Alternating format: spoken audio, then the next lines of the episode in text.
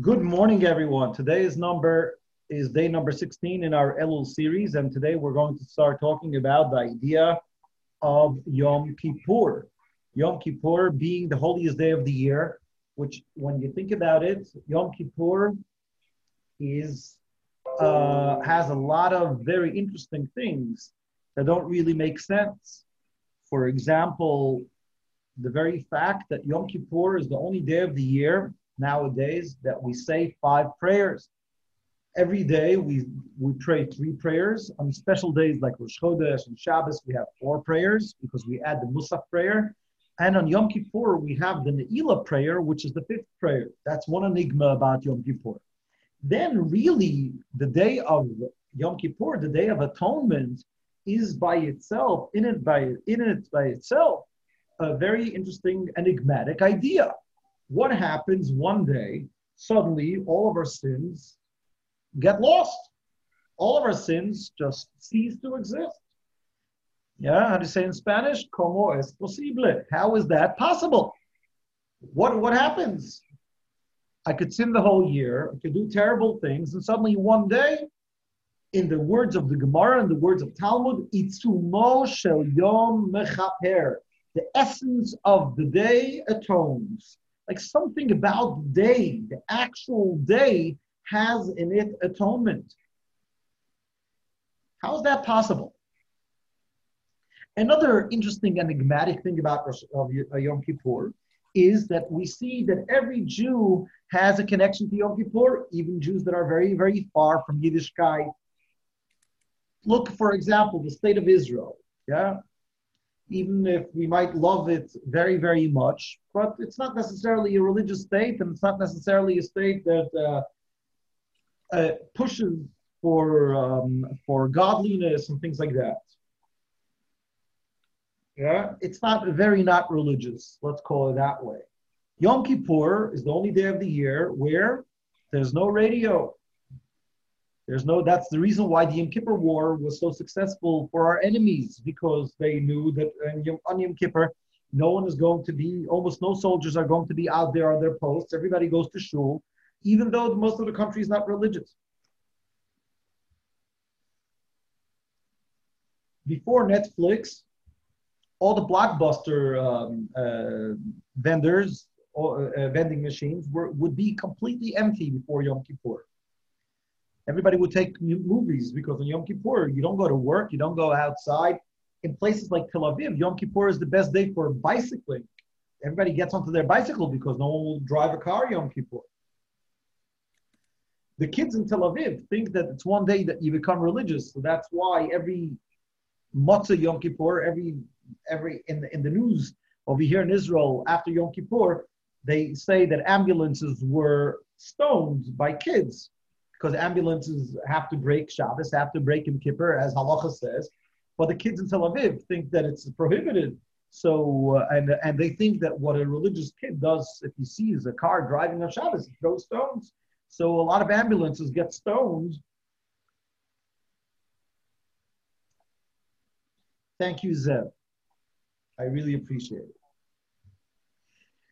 So um, it, that's very that's a very interesting concept. Like there's suddenly one day where everybody feels, yeah, or how does the famous saying go? What does a Jew do on Yom Kippur? He comes to shul, and the whole time in shul, he talks to his friends and explains how he's really an atheist. Yeah, this is a, this is a very American joke, right? The, the people over here that are from the Commonwealth, right? England, South Africa, Australia, all these other places. Over there, Jews are more traditional. But um, but American Jewry is unfortunately very, very, very far from tradition. And still, there's this concept of coming to shul and talking about a, the fact that I'm an atheist. I once read a book review in the New York Times about a book that was written by a non-Jewish girl about dating Jewish guys. I don't know if it still exists, but when I was younger, there was a few books that came out in that genre um, where girls said uh, most probably, I think there's like some concept of uh, non-Jewish girls wanting to date Jewish guys because they're considered to be more family people and things like that. uh, drink less. I don't know exactly what the what the whole psychology behind it was. I I never hung out on campus uh, in my life, but uh, but there were a few books that came out in that genre of non-Jewish girls that only dated Jewish guys, and they gave them tips on how to do that. So I remember a few funny things that I picked up from there. One of the things I remember, she said, "How do you know if the guy is Jewish or not? Just go to his parents' home. If they give you a baguette and a fruit, you know that they're definitely not Jewish. If they're Jewish, they'll give you a whole fat supper with a few courses. You won't be able to move afterwards. That's uh, that's how you know that uh, that you're the, the guy you're dating is Jewish." But then she writes something very interesting in all that schmutz, there was also some there was also some pearls. She said, never date the guy on Yom Kippur. I don't know what's going on with these people on Yom Kippur. Yom Kippur, stay away from the guy. So she says a episode that she had, she goes out with the guy Yom Kippur, she goes to a restaurant, and everything goes perfect. You could imagine if the guy goes and eats in a restaurant Yom Kippur, he's not some Orthodox guy, he's not even conservative very, very far. You can imagine also there's no kosher restaurants in Yom Kippur. So they're eating treif in a restaurant somewhere in Yom Kippur, and they're uh, going home and uh, and they're fooling around. Yeah, they're, they're most probably not learning over their Kabbalah. And suddenly the guy bro- breaks down, and uh, the guy breaks down and he says, "No, no, no, no. Today's Yom Kippur. I can't." And she felt so uncomfortable. She had to leave.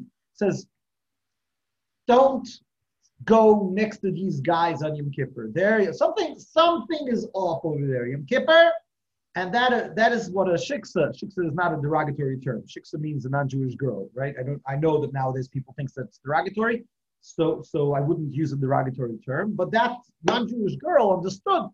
There's something going on, something in the Jewish soul, something in the Jewish spark gets ignited on Yom Kippur, something, something beyond, something beyond. And um, that's what I recall from some article on a book review in the New York Times a long, long time ago. What's going on? What happens on Yom Kippur? How is it connected to Rosh Hashanah? On Rosh Hashanah, we rebuild the Malchus, we rebuild the femininity, we, re, we, we propose to God and we tell God, would you please marry us? Would you please be our king? Will you take us as a spouse? Will you take us as a, as a, as a slave? to serve you.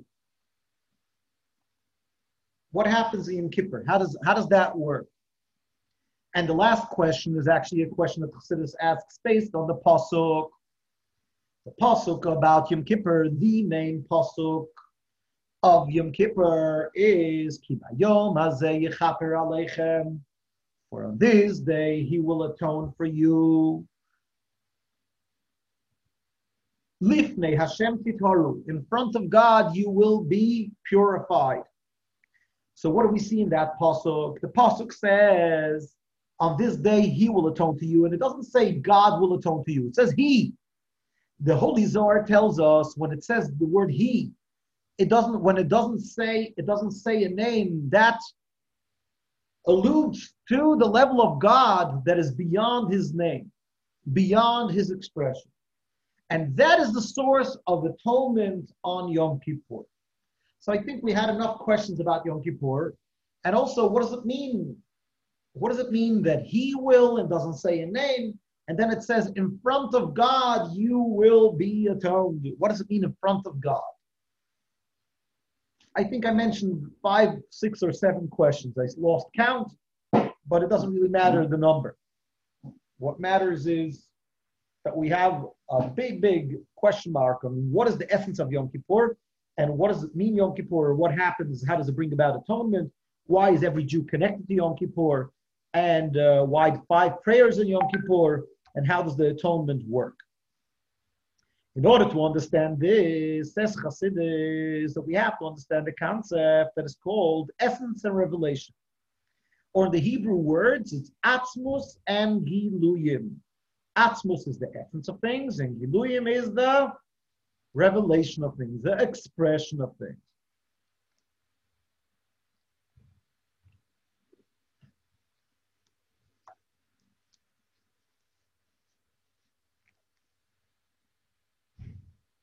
This concept is a very basic concept in Hasidus.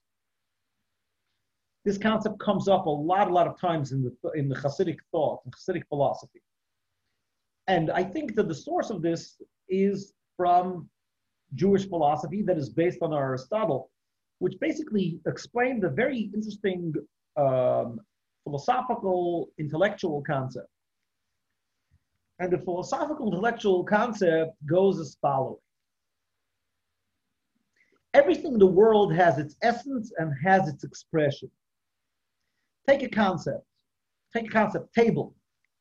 It's, it's a very crass example. It's not, a, it's not really such a smart example, but, but I'm, I, I want to go from the very, very simple, simple concept. What is the meaning of a table? You ask a person what a table is, they'll tell you, usually they'll tell you, they'll describe the table that they're sitting next to. I actually am sitting now next to a table that has a glass, glass top, and has some type of metal uh, metal uh, um, uh, metal legs, four legs. So that's how I would describe a table. Now someone will come and ask me, "What are you talking about?" I'm actually sitting next to a table that is wood and doesn't have four feet; it has two feet. Or I'm sitting next to a table that happens to be plastic and only has one foot. So what is a table? And by the way, what color? My, my table is, uh, is see-through. Your table might be brown and the other, the plastic might be white. So what is a table? So philosophy, simple philosophy will tar- try to tell you the following. And let's try to understand this concept.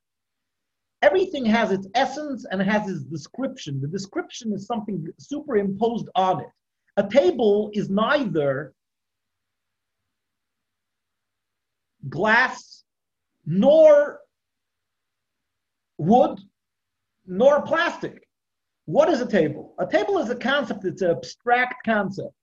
We'll have to try to find the common denominator of exactly what is the essence of the concept of table. Now, the fact that it's four feet or two feet or one foot or plastic or, or, or white or green or blue or all these things are external, they are descriptions. They're not the essence of the thing. That concept is called Chassidus essence versus revelation slash description. So when you take any concept and you strip it from any description possible,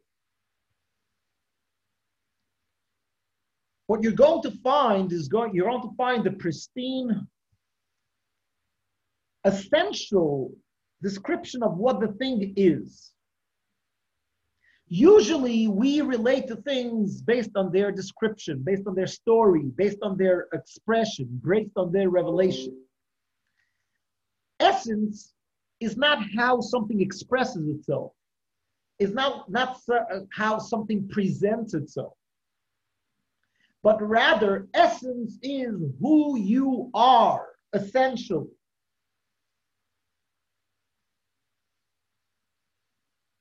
Or in the case of the table, what a table is essentially, when you strip it from any description and you get to the very core essential essence of it, whatever that means.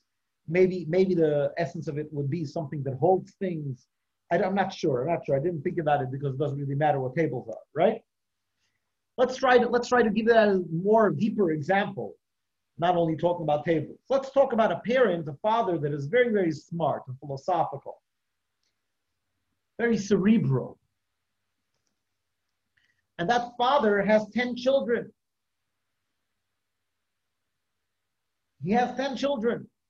His oldest child is the smartest, and the way it has it is that that uh, that like uh, the younger they become, the stupider they become. Just for example, I want to ask you: with whom would the father hang out more? With the oldest child or with the youngest child? I think obviously with the oldest child. Why? Because the oldest child has more wisdom has more intelligence, and the father is very into intelligence.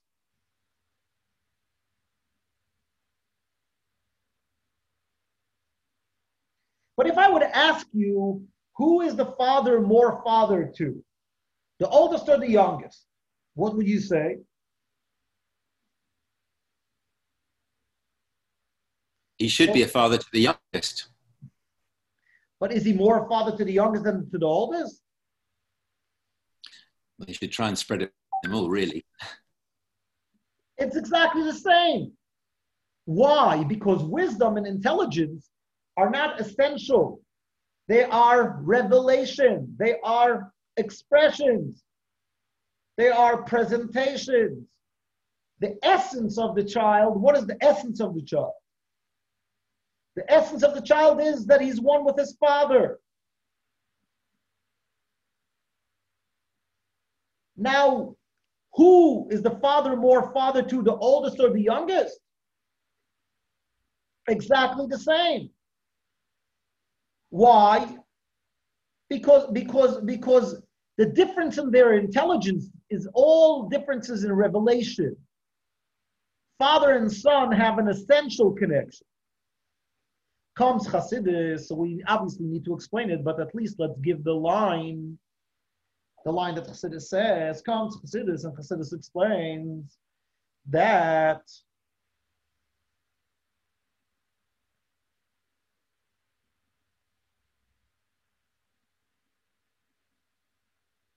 Rosh Yom Kippur is a day of essence.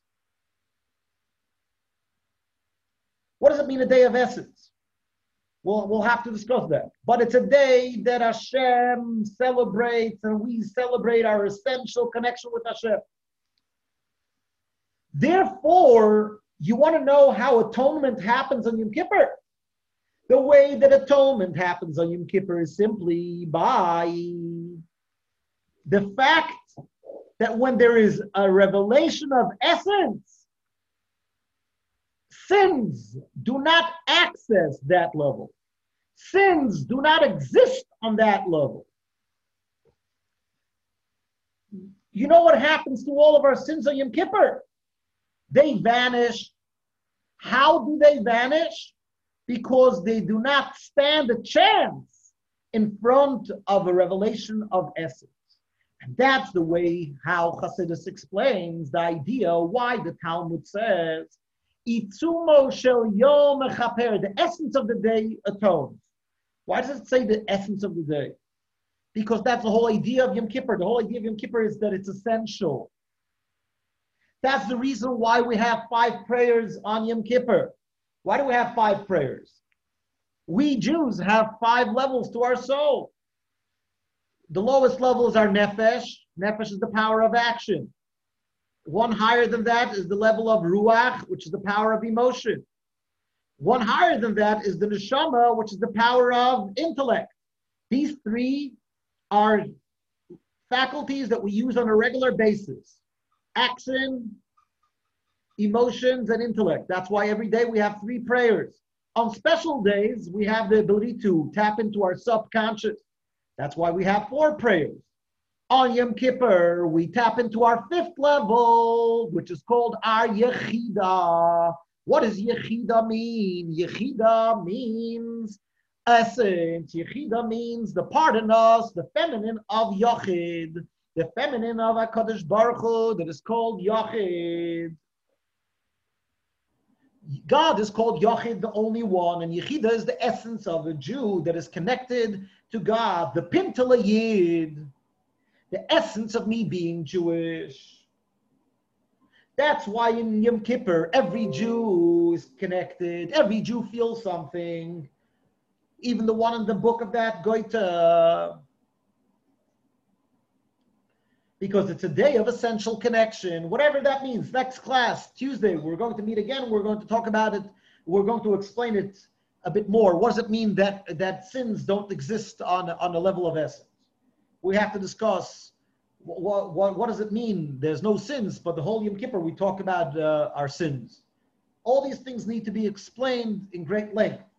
But in order for us to at least encapsulate, uh, uh, not encapsulate, to, to, to um, I don't know, I'm missing the word now. In order for us to be able like, to have a complete thing of our class today, we need to understand that Yom Kippur is a day of essence, and sins don't exist on the level of essence. That's why every Jew is connected, and that's why the pasuk says, "On the kibayoyim on this day, yechaper aleichem, He will atone for you." It doesn't say a name.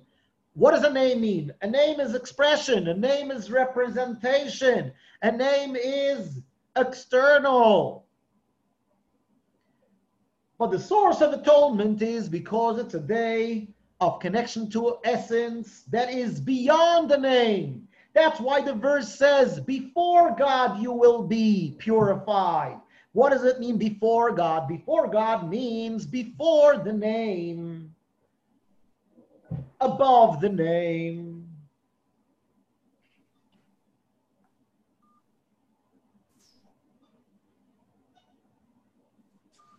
That's why Yom Kippur is called the day of returning, the day of tshuva. Where are we returning to? We're returning to our essential pristine self, our initial being. Before we have transpired and become